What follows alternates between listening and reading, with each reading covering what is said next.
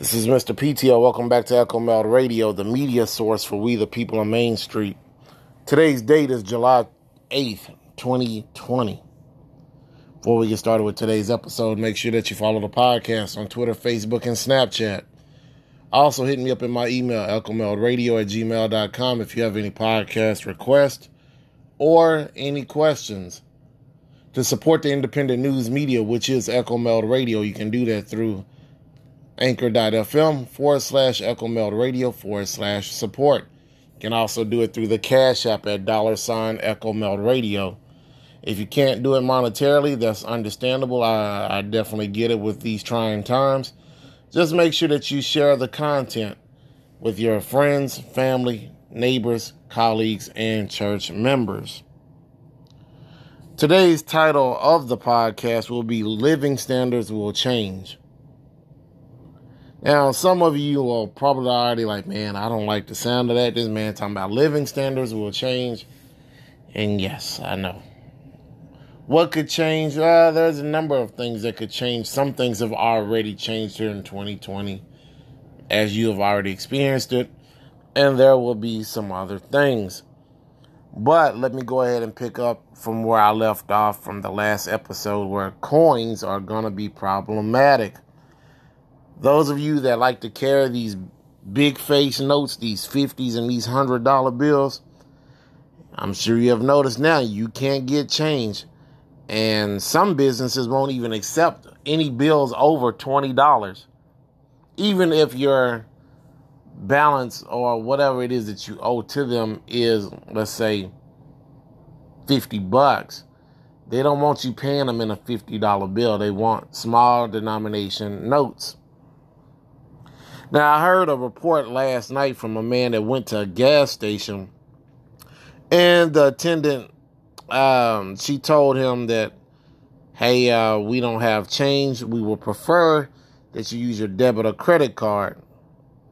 Now, mind you, this this gentleman, he only wanted to put in like ten dollars in gas, so he had like a ten dollar bill, and as cheap as gas is, he really didn't use the full ten dollars of his cash. I think he, I think she owed him like two dollars and like thirty something cent, something like that. Then the attendant says, you know, eh, I can give you some of it back, but I only have one roll of quarters. Now, needless to say, the gentleman wasn't worried about just a couple of bucks. So I think all she all he was short was like 38 cents or something like that. It was 30 something cents. And yeah, again, it's no big deal. 38 cents. Okay, fine. But then are you really trying to lose that much money per transaction that you make? Definitely all those people that like to use cash. Yes, I know some of you like who likes to use cash. Yes, there are some people that do cash only. They will go to their ATM and pull out just about the whole check, with the exception of what's needing to be paid with. Um, they use those monies for bills or other expenses, primarily bills, but everything else comes out in cash. Yes, I do know a few of these people. Yes, these people are still around. Things that you should look out for, though, Main Street, you will be encouraged to stop using cash by your government. How is it that you are probably asking, well, Mr. PTO, how is it that they're going to encourage me tonight to not use cash? Other than saying, you know, COVID may be on cash. Well, it's relatively simple. What they'll end up doing is they'll add fees to using cash. You know, like some gas stations, they'll charge you like an extra fee for using a debit or a credit card. They'll usually charge you like an extra four cent, maybe three to four cent to the gallon, sometimes even as much as five. But it won't be a three, four, five cent extra charge per gallon like it is now. They may end up saying, eh, let's charge you an extra fee of $2, just a $2 flat rate. And we're just going to go with gas in this particular example. Then the next year, it may be $5. Then the next year, it may be $10. Then after a couple of years, the government's going to say, man, look, this is stupid. Why are we even charging these fees? Like, some of you may put five or six dollars of gas at a time, but you're paying a ten dollar fee to use cash. The government will say, you know what? Yeah, that's stupid. We're just gonna go completely cashless. Forget about all these fees because that's gonna start pissing some people off. Definitely, like I said, for those people that put five dollars in their tank at a time and then they gotta pay a ten dollar fee. Nah, man, that that ain't gonna fly too well. But to me, that probably would be the most effective way to get rid of cash with the least amount of blowback from the public. Number two, and this mainly affects some business owners uh, and definitely those of you that live in apartments. Have any of you, and now this is just going based off of right now I don't necessarily know how this is gonna work in three months, but have any of you that live in apartments considered how are you gonna do your laundry? Because now I'm aware that some laundry facilities do allow you to use a, a debit card or a credit card. I have even heard of some starting to allow you to use like Apple Pay now. But a good amount of uh, laundry facilities use quarters only. For those of you that are listening to this episode that own a laundromat, uh, you might want to start giving your clients the option to use either their quarters, debit and credit cards, or Apple and Google Pay, something like that. Because if you don't, you're just kind of adding more risk to your business. You already have COVID 19 that potentially floating around in your facility, but let's not shoot ourselves in the foot here, people. You're going to have to get those debit and credit card machines set up or Apple and Google Pay set up. Yes, I know there's fees. You ain't going to like it. I get it. But, you know, right now, this is about survival of your business for those of you that own a laundromat. For those of you that are apartment residents that don't have a washer and dryer connection, it's probably time to make some friends with people that do. Or, like I said, find a laundromat that takes uh, cards or Apple and Google Pay. Convenience for the short term is just completely disrupted. And this might actually be the biggest casualty of the year.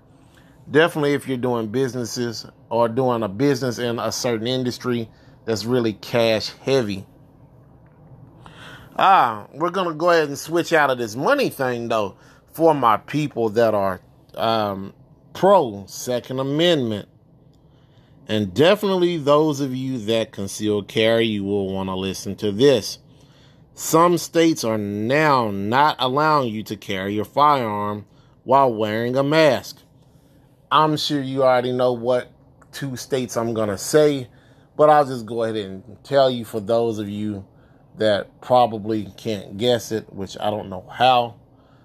But those two states are California and Illinois that prohibits or will likely interpret the law to prohibit wearing a mask while carrying a firearm. If you are living in California, you want to check this out, check out Penal Code 25300. For those of you that are living in Illinois, you need to check out Penal Code 720 ILCS 5 slash 24 dash 1. Yes, I know. I know. It's a lot. It, that, of course, that state will want to be difficult when it comes to firearms like it always has been. But, like I said, of course, those two states would lead the charge in something that would be anti firearm and bring out some kind of new penal code to, you know, hassle you people that like to carry your firearms. Education. Um, this is kind of more of still falling out right now. Uh, the president wants schools to be open. He's been very vocal about that. He wants schools to be open. And now you have the threats to cut federal aid to schools if they don't, or I guess cities rather. Some states have thought about doing the um, hybrid scheduling, which I'm sure a lot of you parents have heard of. And if you haven't, what's going on with hybrid scheduling is where the children may be doing three days on campus and then two days off campus doing online classes at home. Now, in my opinion, it should be up to the parent to deal with their child's education and not any government.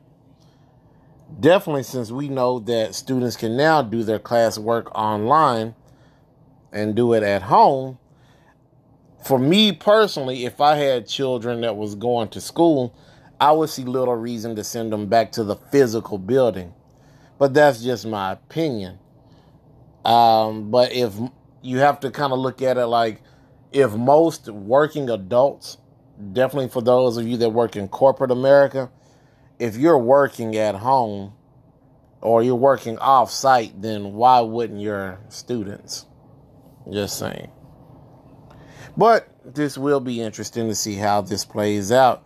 And definitely, families have tough decisions that need to be made. Not everyone is going to agree on how their kids should go to school or whatnot. I don't think there should be a mandate, but it should be optional. If you want to send your kids to school five days a week, cool.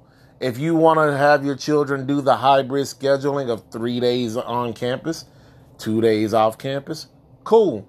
Or for those of you that just like, mm, mm, mm, if I'm not going to the physical building, my child's not going to the physical building, there should be an option for that to have your child stay stay at home and do the 5 days online at home like they were doing earlier this year. But what's the moral of the story? Moral of the story is just keep your eye on your cash. Definitely keep your eye out for those of you that are doing um, who are carrying your firearms and also keep your eye out on your children's education. These will be the things that you'll definitely want to keep up with and get a game plan that suits your needs relatively quickly. But also stay flexible because these three things that I just said will be the three things that will change on a dime.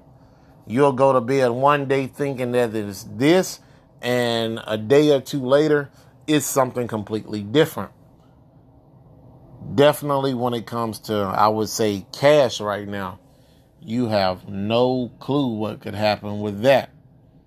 So definitely keep your eyes and ears open because a change can and will come out out of the blue.